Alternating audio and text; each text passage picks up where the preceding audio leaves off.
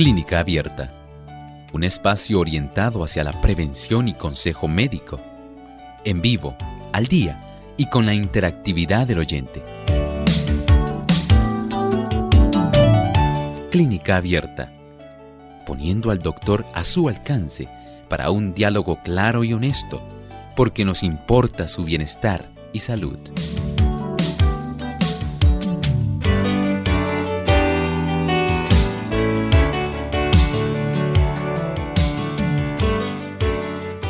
Saludos cordiales amigos de Clínica Abierta. Estamos felices nuevamente de encontrarnos con usted en este espacio de tiempo de salud.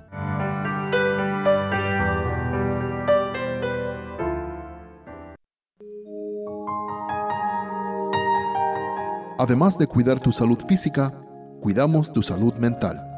Este es el pensamiento saludable en Clínica Abierta.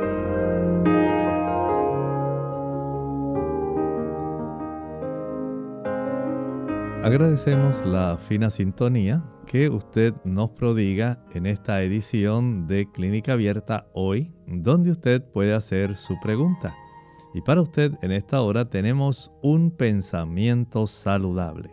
Y dice así, son muchos los que no han experimentado nunca los benéficos efectos del uso adecuado del agua y le tienen miedo los tratamientos por el agua no son tan apreciados como debieran serlo y su acertada aplicación requiere cierto trabajo que muchos no están dispuestos a hacer. Sin embargo, nadie debería disculpar su ignorancia o su indiferencia en este asunto. Hay muchos modos de aplicar el agua para aliviar el dolor y acortar la enfermedad todos debieran hacerse entendidos en esa aplicación para dar sencillos tratamientos caseros. Las madres principalmente deberían saber cuidar a sus familias en tiempos de salud y en tiempos de enfermedad. La hidroterapia, la importancia que tiene el nosotros poder conocer el uso del agua en diferentes estados y o también en diferentes temperaturas. Saber aplicarlos puede ser una gran diferencia en la forma como podemos acortar la enfermedad. Y esto es algo que resulta asombroso para algunas personas, pero ha sido muy práctico para aquellos que han aprendido a practicarlo. Qué bueno saber que el Señor nos ha dado el agua, el agua que tiene tantas propiedades asombrosas para nuestro beneficio especialmente en el proceso de recuperación de la salud. interesante, ¿no? Bien, en esta hora deseamos que usted pueda comunicarse. Tenemos la oportunidad de brindar en nuestros teléfonos, tenemos un personal capacitado, los técnicos que tenemos listos para poder trabajar con usted en esta hora. Tenemos al señor Arti López en los controles y al señor Héctor Seguinot directamente recibiendo todo lo que atañe al chat y también aquellos que se comunican a través de Facebook. Y vamos entonces directamente a nuestros amigos que se encuentran comunicándose por la vía telefónica. Y desde Mayagüez tenemos a Margarita. Margarita, buenos días. Bienvenida aquí a Clínica Abierta. Adelante, le escuchamos. Buenos días. Es para saber si el aceite de castor es bueno para la piel, cuando hay problemas de tumores en la piel. Muchas gracias. Mire, es muy adecuado. No puedo decir que es la panacea para todo tipo de situaciones, pero es adecuado especialmente para ayudar a reducir procesos inflamatorios. No puedo precisarle que sea necesariamente para tumores, pero si estos tumores se han generado a consecuencia de algún proceso que ha resultado, digamos, en inflamación, pudiera esto ayudar.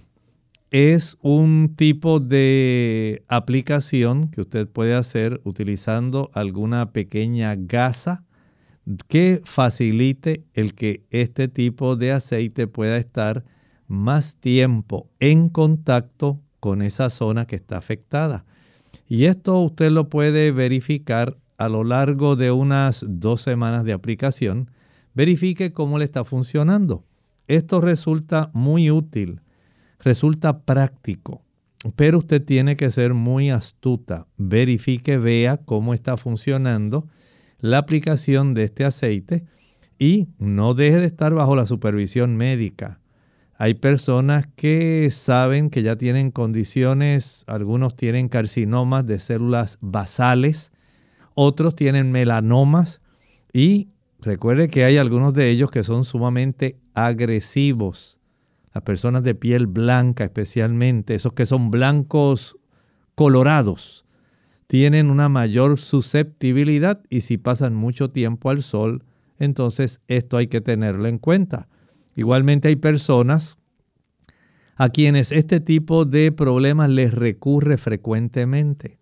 Son personas que tienen que revisar también su alimentación, especialmente por el uso de grasas saturadas y de colesterol. A mayor ingesta de productos que tengan grasas saturadas y colesterol, más fácil que se pueda desarrollar algún tipo de tumoración en la piel. Las personas que consumen este tipo de grasas que se encuentran en la leche, la mantequilla, el queso, los huevos, la carne, y tienen una piel muy blanca, esto va a facilitar el desarrollo de este tipo de tumores.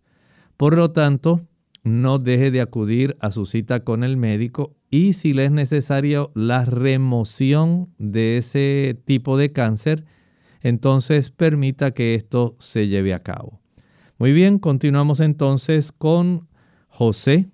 José está desde el pueblo de Caguas. Adelante, José, le escuchamos. Es que estaba, los otros días que estaba hablando un, algo de aceite castor para inflamación en, los huesos. Quisiera saber si se puede usar en la espina dorsal ese tratamiento que usted dio mojando el aceite castor en una servilleta, papel de celofán y pan caliente. Bueno, en realidad tal, como estaba explicando hace un momento, el beneficio de este tipo de aceite está en su capacidad de reducir la inflamación. Si usted tiene un proceso que ya entiende que es un proceso inflamatorio, hay procesos que no son inflamatorios, que son compresivos, como ocurre en la región de la espina dorsal. Hay otros que es donde se desarrolla alguna situación degenerativa. Usted puede probar y verificar si esto colabora reduciendo la molestia o el dolor que usted siente. Y en realidad no pierde nada con usted aplicarlo en la forma como usted me escuchó que hablé de la aplicación. Pruebe, puede ser esto algún beneficio para usted. Bien, continuamos entonces con Wanda. Wanda desde el oeste de Puerto Rico, el pueblo de Mayagüez. Adelante Wanda, le escuchamos. Bueno, parece que tenemos algún problema. Vamos con el pueblo de Carolina, donde tenemos un anónimo. Buenos días, anónimo, le escuchamos aquí en Clínica Abierta. Adelante. Es para, es para saber, este, cuando uno orina con espuma. Cuando se orina con? Con espuma. Con espuma, cómo no, muchas gracias. Hay algunas cosas que se pueden tomar en cuenta en este tipo de situación. Tenemos algunas personas que están expulsando proteína en la orina, tienen proteinuria. Este tipo de situación puede causar que haya una forma espumosa de orina. Algunas otras personas eh, he visto que se desarrolla más este problema cuando tienen mayor eh, elevación de la cifra de los triglicéridos en su sangre. Entonces verifique, si usted es hipertensa, ya sabe que tiene una microalbuminuria. Si usted sabe que ya tiene una cruz, dos cruces, tres cruces de proteína cuando le hacen el reporte del análisis urinario. Si ya le han practicado algún tipo de estudio adicional, una colección de orina de 24 horas, y ha salido que además de la creatinina tiene una buena cantidad de proteínas, entonces ahí ya tiene un motivo. Ocurre más en pacientes de insuficiencia renal, en pacientes diabéticos y en pacientes hipertensos. Mientras usted no corrija esta situación de la diabetes esté, que esté bien controlada, que la hipertensión esté bien controlada, entonces va a persistir esta situación. Pero por ahora, verifique primero cómo está la cifra de triglicéridos, cómo está la cantidad de proteínas, si alguna usted tuviera expulsión en la orina, la cifra de su presión arterial y la cifra de su glucosa sanguínea. Esta es la clave primeramente para poder ayudar con el problema. Muy bien, vamos a una pausa.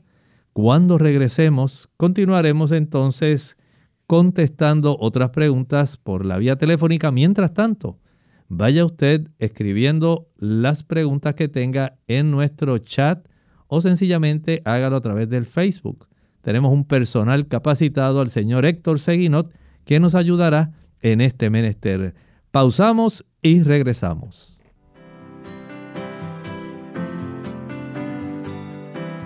La salud no tiene precio, pero tiene costo. Es tu responsabilidad cuidarla.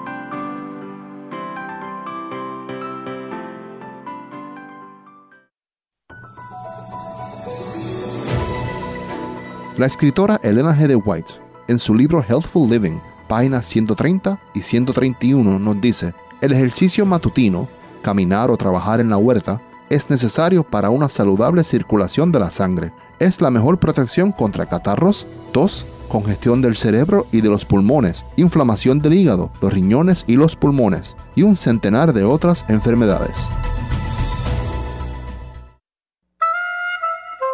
El diagnóstico de diabetes en tiempos pasados era semejante al de la lepra, porque el infeliz diabético debía cargar con él por el resto de su vida.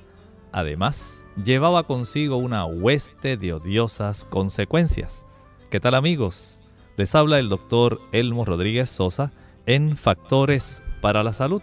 En relación a la diabetes tipo 2, recibe este nombre la diabetes del adulto aquella diabetes que no es dependiente de insulina. ¿Saben ustedes? Este tipo de diabetes aflige a unos 15 millones de norteamericanos y a millones de latinoamericanos. Este tipo de diabetes generalmente se presenta después de los 50 años cuando la gente avanza en edad y se torna más obesa. A diferencia de la diabetes juvenil, la mayoría de los diabéticos de tipo 2 tienen suficiente insulina en sus cuerpos pero hay algo que bloquea la insulina y le impide hacer su trabajo. Estudios realizados han demostrado la existencia de una definida relación con las grasas tanto en la dieta como la del cuerpo. La enfermedad es infrecuente en regiones del mundo con escasa ingestión de grasas y de poca obesidad. La mayoría de las veces el problema relacionado con la diabetes adulta no es un páncreas defectuoso e incapaz de producir suficiente insulina sino más bien la falta de receptividad a la insulina. La resistencia de las células a la insulina se relaciona directamente con la obesidad y el exceso de grasa en la dieta. ¡Qué interesante! Esta cápsula de salud ha sido una cortesía del Ministerio de Salud de la Iglesia Adventista del Séptimo Día. Unidos con un propósito, tu bienestar y salud. Es el momento de hacer tu pregunta llamando al 787-303-0101 para Puerto Rico, Estados Unidos 1866-920-9765 y llamadas internacionales al 787-763-7100 o al 787-282-5990. Clínica Abierta trabajando para ti.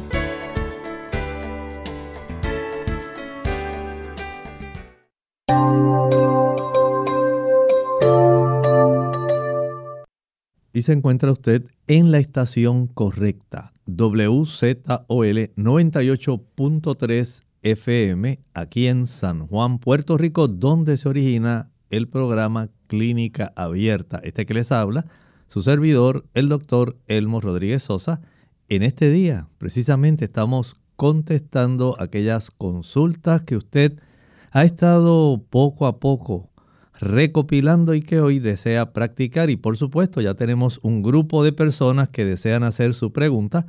Tenemos al señor José desde Canóvanas.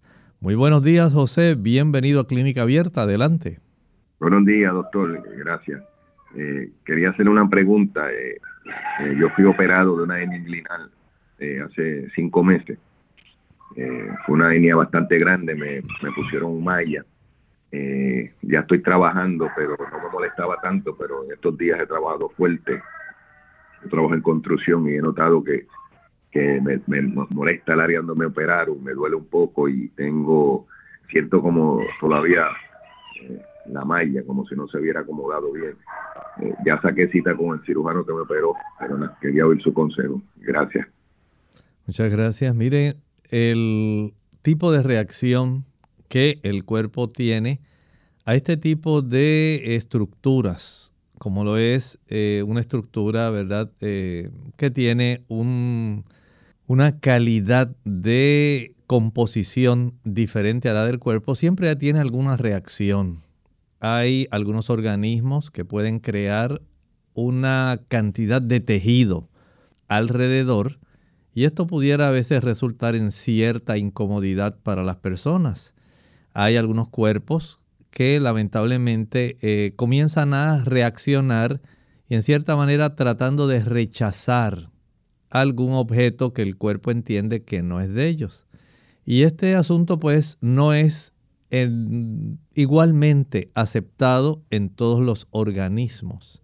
Hace bien en ir al médico cirujano que le hizo esta operación para que él pueda determinar qué está ocurriendo. Sería apropiado que esto ocurriera y ojalá y todo se pueda resolver. Continuamos entonces con Ivette. Ivette llama desde la Perla del Sur desde Ponce. Bienvenida, Ivette. Adelante, le escuchamos. Dios le bendiga, hermano. Eh, muy contenta con su programa, como de costumbre. que tengo una, una pregunta porque mi esposo en la pierna, en una de las la pierna derecha, empezó a mostrar unos círculos negros, ¿verdad? Y una hinchazón y entonces ya hoy se le puso, eh, va como cuatro días, se le puso hinchado y se le ha puesto negro la, eh, la pierna. Y quisiera saber como de dónde pudo haber venido esto y qué puedo hacer para ayudarlo, porque el médico lo mandó a hacer el segundo Doppler y él está ahora mismo allá en el hospital. Muchas gracias. Mire, entiendo que esta situación debe llevarlo inmediatamente a la sala de emergencia. No espere una cita regular, no espere. Esto pueden ser indicios de una falta de circulación arterial y según transcurre el tiempo puede desarrollarse una mayor eh, situación más difícil donde puede morir tejido. No deseamos que eso ocurra porque no es normal que esté el cuerpo con ausencia de una coloración normal.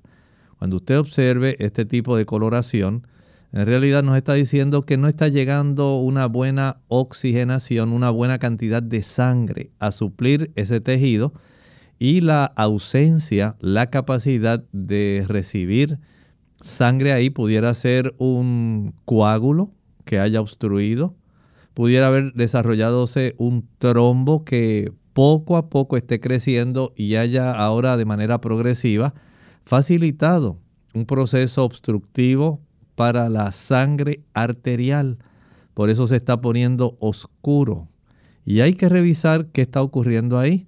Se pueden verificar también otros parámetros muy importantes pero entiendo que es una situación que debe atender ya, con premura. No es para mañana, es para hoy, exclusivamente para ahora.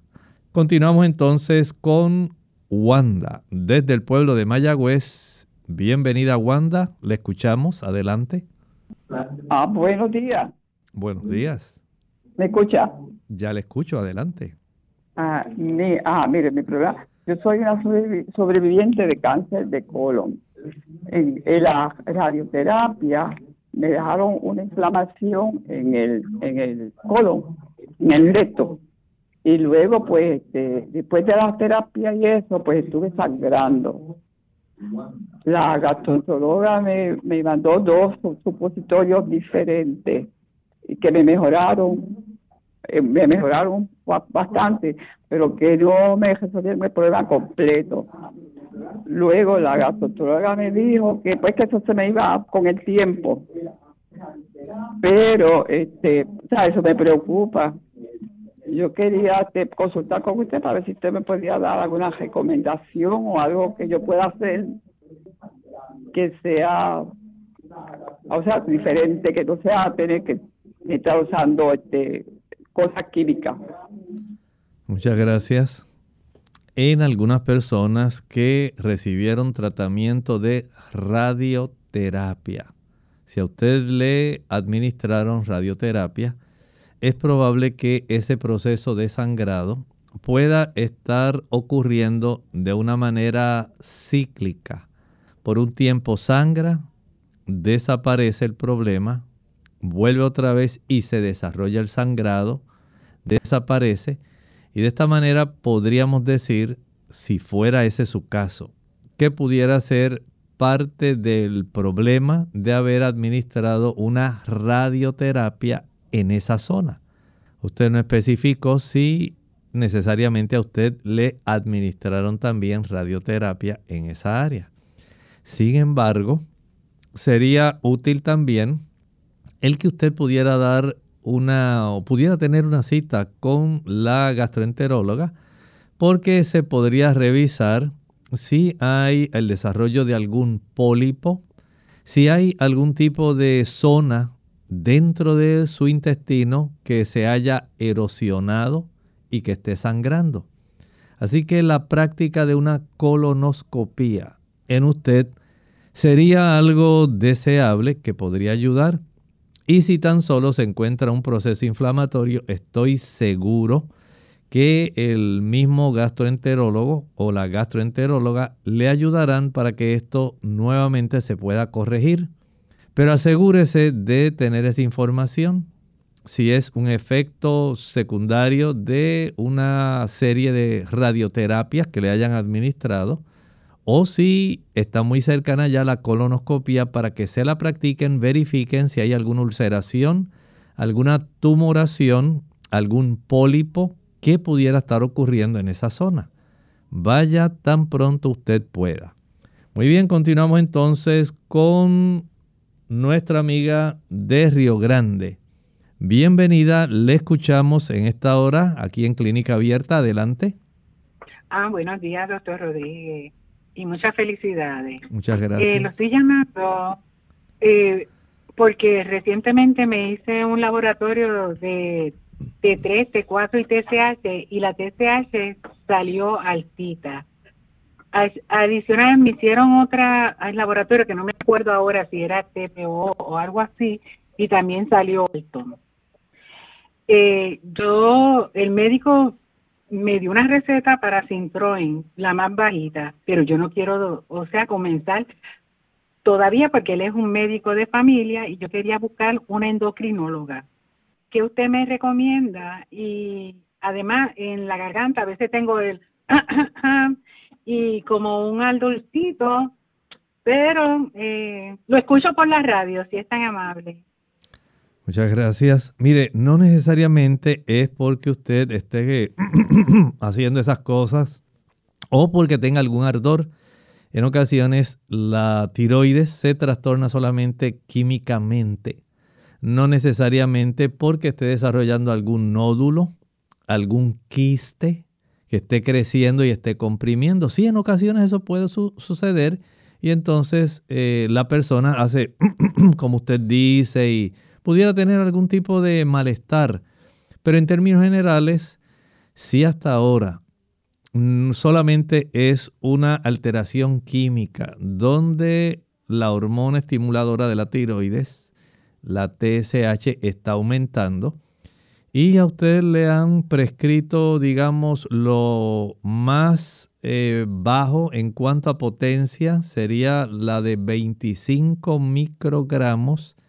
Pudiera ser necesario. No sé cuán altito es esa cifra, porque usted no lo especifica. Pero sería útil primero tratar de llevar esa función tiroidea a la normalidad. Asegúrese de esto, número uno, en que usted no está comiendo ningún tipo de producto marino, langosta, calamares, huelles, carey, ningún tipo de ostras, tampoco pescado, ni salmón, ni bacalao, ni chillo, ni sardina, ni sama, ningún tipo de pescado. También procure comer en horarios regulares. Eso es muy importante para el proceso eh, metabólico tiroideo. Un desayuno a las 7, almuerzo a las 12, cena a las 5 de la tarde. Y algo muy importante que algunas personas descuidan, acuéstese temprano. Mientras más tarde usted se acueste, usted altera el proceso metabólico tiroideo. Si usted no se ejercita, usted va a alterar el proceso metabólico tiroideo. De tal forma que tener este tipo de conciencia, horarios regulares, ejercicio y buen descanso, al tiempo que evitamos los productos que mencioné, pueden hacer que usted pueda normalizar la función tiroidea. Y esto, como único lo sabe, es practicándose nuevamente ese estudio, especialmente la TSH, en un lapso de unos 3-4 meses. Pero si a pesar de eso no ha mejorado y usted está sobrepeso, entonces va a tener que recurrir al uso de la levotiroxina para un control adecuado, porque de no estar controlado va a tener repercusiones en su colesterol, va a tener repercusiones en su comportamiento, en el sueño, en su actividad física. Se trastornan muchas áreas del cuerpo por tener una tiroides funcionando descontroladamente. Vamos a una segunda pausa y cuando regresemos continuaremos entonces viendo aquellas consultas que todavía tenemos pendientes. Pausamos y regresamos. El aceptar a Cristo como nuestro Salvador nos trae el perdón. Aceptarlo como nuestro Señor nos lleva a la obediencia. Cuando el pecador verdaderamente acepta a Cristo como Señor de su vida, cuando percibe el gozo de la salvación por la fe, entonces es tan solo natural que acepte cualquier otra cosa que Cristo enseña. Cualquier cosa que Él nos pida, la obedeceremos con alegría. Un mensaje de esta tu emisora amiga. Asombrado quedó el universo cuando tu presencia tocó mi espacio. Te hiciste Navidad. Las estrellas alababan tal encuentro y el firmamento engrandecía. La gloria de tu grande amor, de la altura a la miseria. No fue en un espléndido palacio cuando tu presencia tocó mi espacio. Fue en un humilde pesebre, en una ciudad insignificante, en un cajón de paja, fue tu nacimiento. Los animales se regocijaron por tu llegada, porque los únicos tres seres humanos que entendían tu presencia venían de camino, guiados por una estrella. El latido de la esperanza oxigenó mi alma, cuando de la altura a la miseria te hiciste Navidad. Sí, en tu primer llanto al nacer reflejaba mi aliento de vida. Sí, en tu primera sonrisa me regalaba perdón y justicia. Y en tu primer abrazo dejaba sellado la esperanza de mi salvación. Cuando tu presencia tocó mi espacio, fue un regalo de amor a toda la humanidad. y te hiciste Navidad.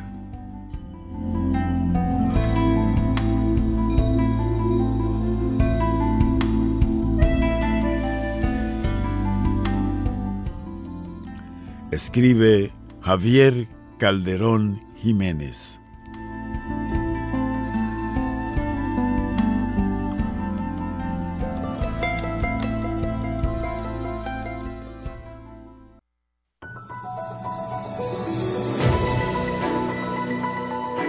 La vitamina C es una vitamina hidrosoluble que se necesita para el crecimiento y reparación de tejidos en todas las partes del cuerpo. Se utiliza para formar una proteína importante utilizada para producir la piel, los tendones, los ligamentos y los vasos sanguíneos. Además, para sanar heridas y formar tejido cicatricial, reparar y mantener el cartílago, los huesos y los dientes, y ayudar a la absorción del hierro. El cuerpo no puede producir la vitamina C por sí solo, ni tampoco la almacena. Por lo tanto, es importante incluir muchos alimentos que contengan esta vitamina en la dieta diaria.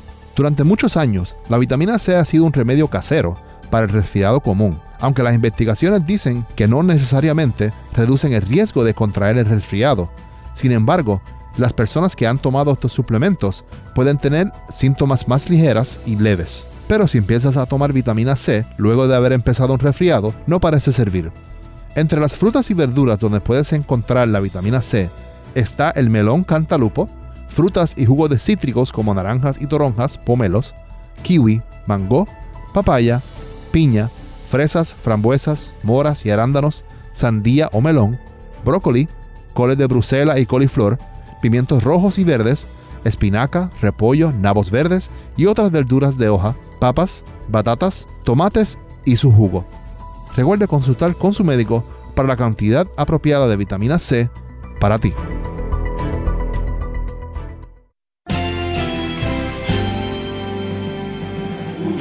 Unidos, unidos, unidos hacia el cielo, siempre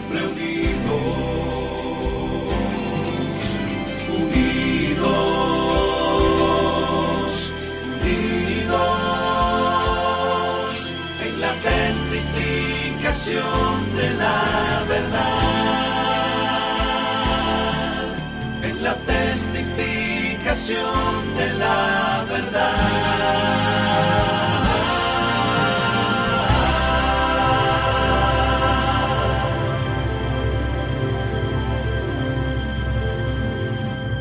Clínica Abierta.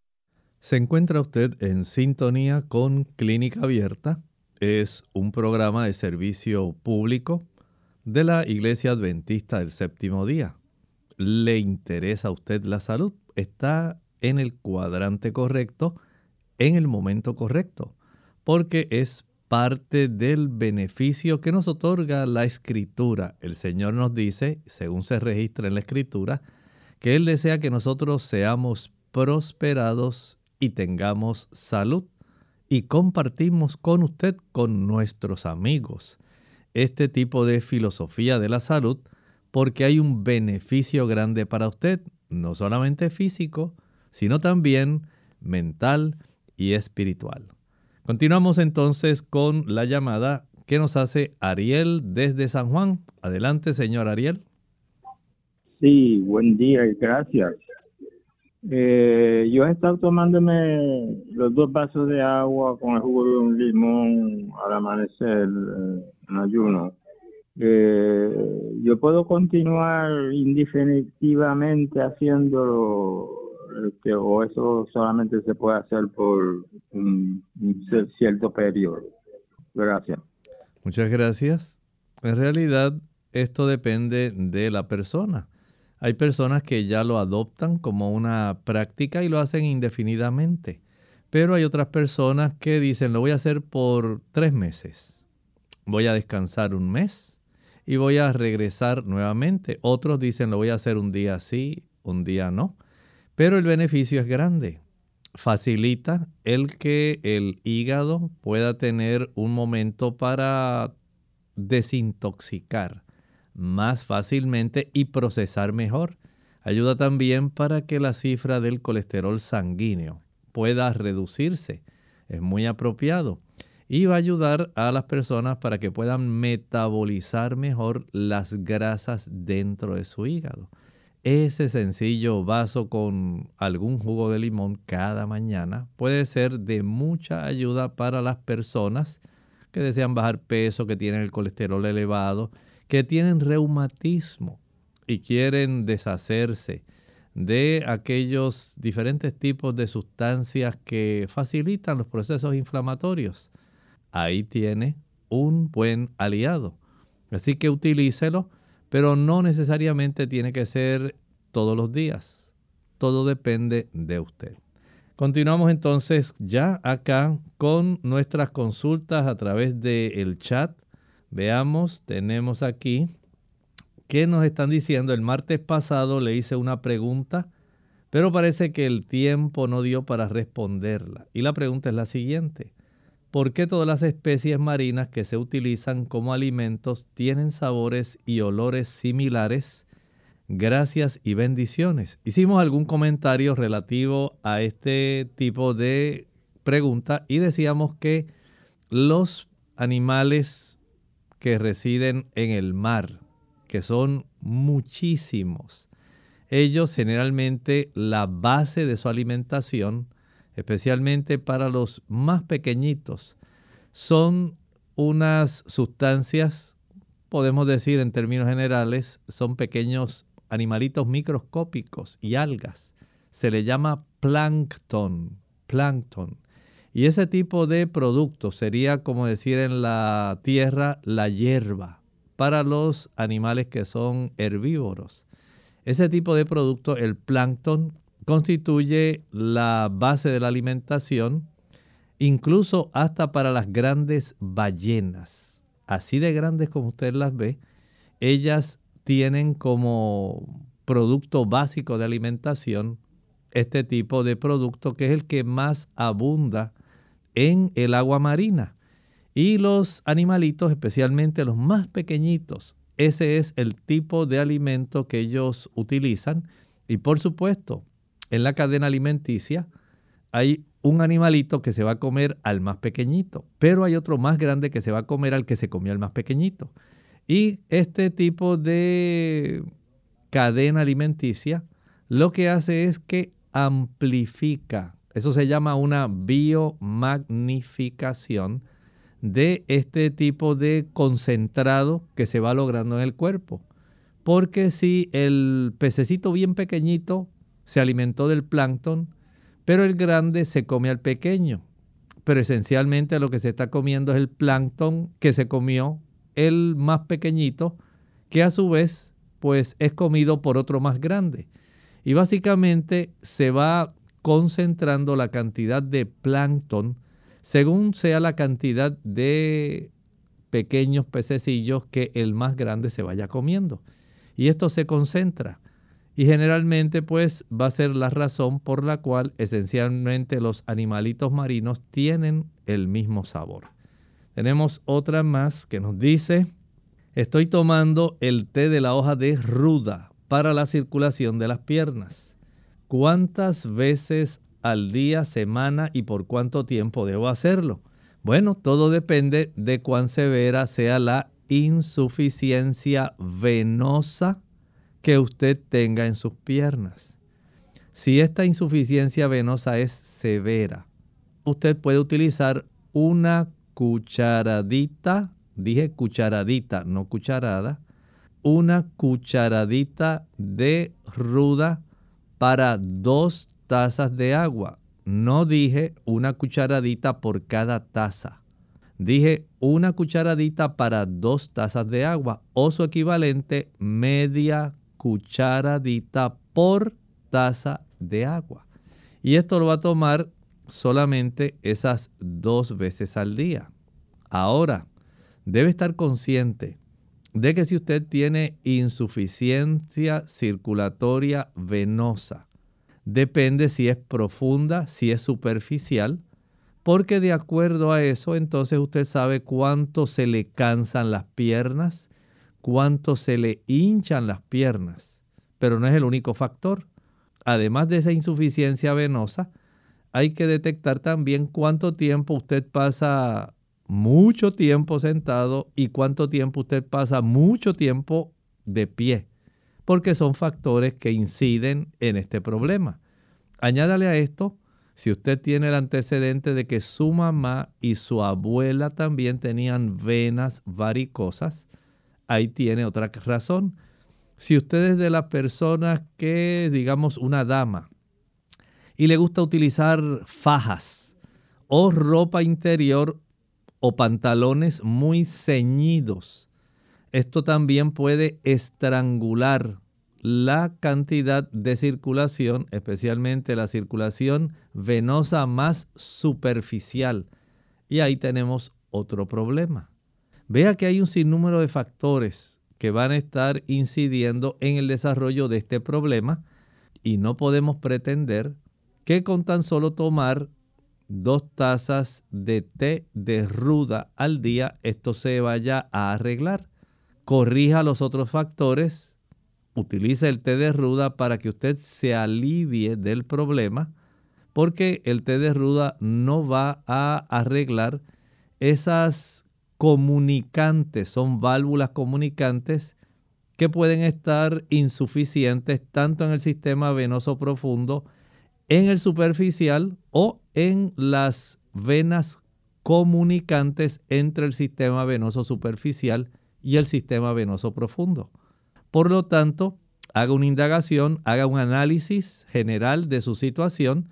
Si necesita caminar más, camine más. Si tiene que trabajar sentada, levántese, vaya al baño, tome agua. Si puede hacer levantamiento de su cuerpo en la punta de sus pies, unas 10 veces cada media hora. Eso sería una compensación. Si tiene usted que acostarse un rato y elevar unas 3 pulgadas, estamos hablando como de unos 12 centímetros sus piernas después que se acuesta, eso le va a ayudar. Pero vea que el ejercicio no tiene sustituto. Eso facilita un mejor retorno venoso y hay que practicarlo. El no estar ni mucho tiempo parada ni mucho tiempo sentada en movimiento facilita que la sangre circule mejor y mejora la eficacia del té de ruda. Continuamos entonces, dice otra pregunta, Jorge nos pregunta, ¿es malo consumir avena todos los días? Dicen que es bueno para aumentar la masa muscular. La avena es un excelente cereal, así como lo es el maíz, como lo es el arroz, como lo es el trigo, la cebada y el centeno. Son cereales que van a dar carbohidratos complejos si usted los consume que sean integrales. Y la avena es un excelente carbohidrato que generalmente es complejo.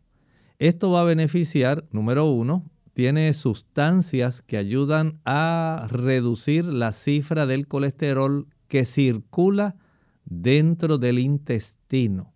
Hay una porción del ciclo del colesterol que va en las secreciones biliares y que si no es secuestrada por medicamentos o alimentos, lamentablemente se vuelve a reabsorber. Así que en este aspecto la avena es excelente para poder ayudar a secuestrar esa circulación eh, que va de estos líquidos biliares que contienen una gran cantidad de colesterol para que salgan del cuerpo. También es muy saciante, da mucha energía, tiene carbohidratos de buena calidad, carbohidratos complejos, que le van a ir suministrando según se vayan descomponiendo esas cadenas de eh, almidones, de carbohidratos, van a facilitar que se obtenga buena calidad de azúcares para que el cuerpo pueda mantener una actividad general, especialmente muscular. Y desde ese punto tiene un beneficio. Si esta avena es integral, tiene una buena cantidad de proteínas. O sea que no solamente provee carbohidratos, sino también provee una buena cantidad de proteínas. Y esta proteína va a ayudar a reparar el músculo que se ha cansado, que se ha agotado por tener un esfuerzo, una actividad continua. Y desde ese punto de vista es muy bueno. También la cantidad de minerales, la cantidad de vitaminas del grupo B que contiene, la cantidad de esteroles que contiene que son muy adecuados para el colesterol y para otros menesteres que nuestro cuerpo necesita. Los fitoquímicos, los antioxidantes que contienen. O sea que no solamente desde el punto de vista de la musculatura es beneficioso, sino también todos esos otros aspectos, desde el metabolismo hasta aspectos que tienen que ver con el procesamiento de nuestras grasas circulantes, es muy adecuado para nosotros. Continuamos entonces aquí con otra consulta que nos dicen, eh, me hice una ecografía, sonografía, perdón, vaginal para dar seguimiento a un quiste de ovario derecho que medía 3 milímetros y ahora mide 38. Eh, ¿Podría eh, nuestro hermano Seguinot aumentar un poquito el tamaño de esta consulta para estar seguro. Mide 38 por 29 milímetros. Quiero saber si bajó. Pues en realidad, de acuerdo, eh, si me lo puede permitir otra vez visualizarlo, eh, en realidad no.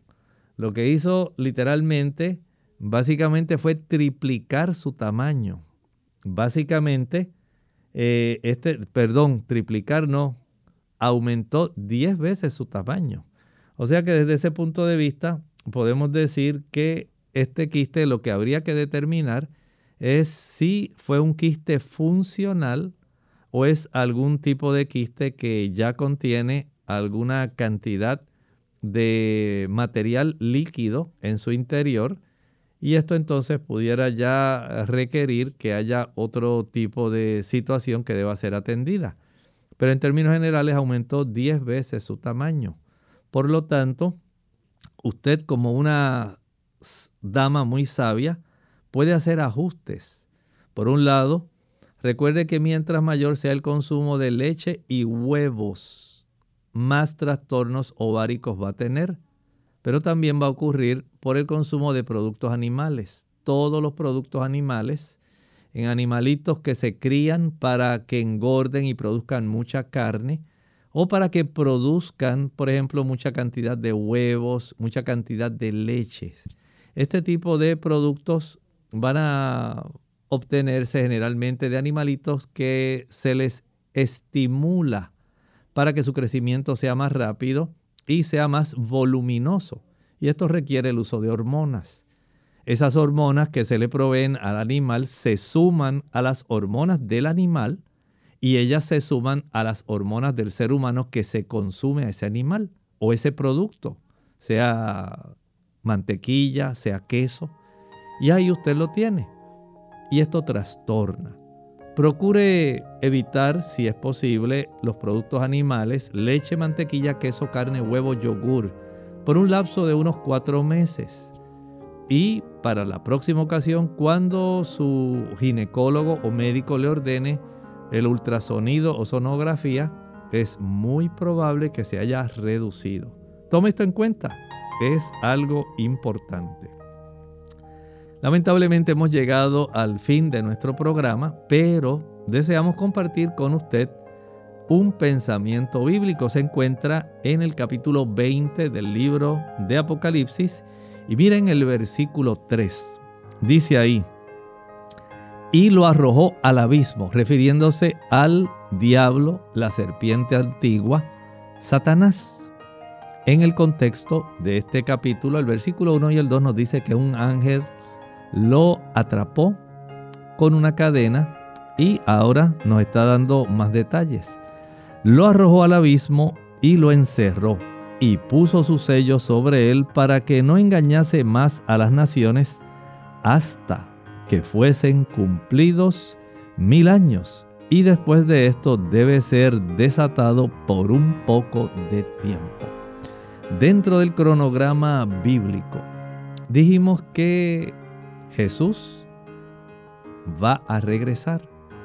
Pero tan pronto Jesús regrese, que se lleve consigo a los justos, a las personas que aceptaron a Jesús como su Salvador personal, que aceptaron el beneficio del perdón por medio de su sacrificio, de su muerte en la cruz, que es lo que celebramos en Semana Santa. Las personas fueron perdonadas, pero también aceptaron el trabajo del Espíritu Santo, que es el ser que Él dejó para que nuestra vida sea transformada, para que en nosotros se realice esa transformación y nos podamos transformar, dice Romanos 8:29, a la semejanza de Cristo. El Señor quiere que nosotros tengamos el mismo carácter de Cristo, lo dice 1 Corintios 2:16. Y a esas personas Él las quiere llevar al cielo, las viene a buscar, es lo que dijo en Juan 14 del 1 al 3.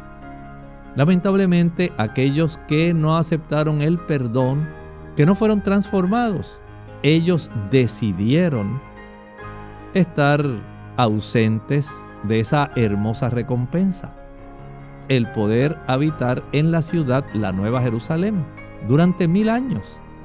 Una vez Jesús lleve a sus amigos, a sus hermanos, que aceptaron la provisión de la salvación, estarán durante mil años haciendo una labor investigativa. Ellos van a tratar de descifrar por qué Jesús no permitió que los que no se decidieron en favor de Él no hayan entrado al cielo. Porque se habrán quedado en la tierra, pero habrán muerto por la presencia de la gloria de Jesús cuando venga. Y este enemigo, el diablo y Satanás, durante esos mil años, no tendrá a quien poder tentar. Estará tan solo él y sus ángeles, pero estarán desocupados, estarán maniatados, no tendrán qué hacer. Tendrán mucho tiempo para pensar en la miseria, en el dolor, en la angustia que ocasionaron. Mientras tanto en el cielo, en la Nueva Jerusalén, los santos verifican la justicia divina. ¿Y qué ocurrirá al final de los mil años? Eso lo sabremos si usted permanece en sintonía de clínica abierta. Pero por hoy hemos concluido. Nuevamente agradecemos su atención y esperamos que nos acompañe en nuestro próximo episodio. Hasta la próxima.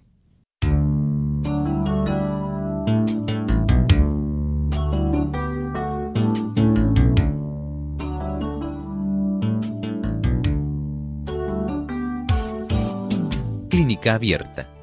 No es nuestra intención sustituir el diagnóstico médico. Antes de poner en práctica cualquier consejo brindado en este programa, usted debe consultar con su médico. Hasta la próxima.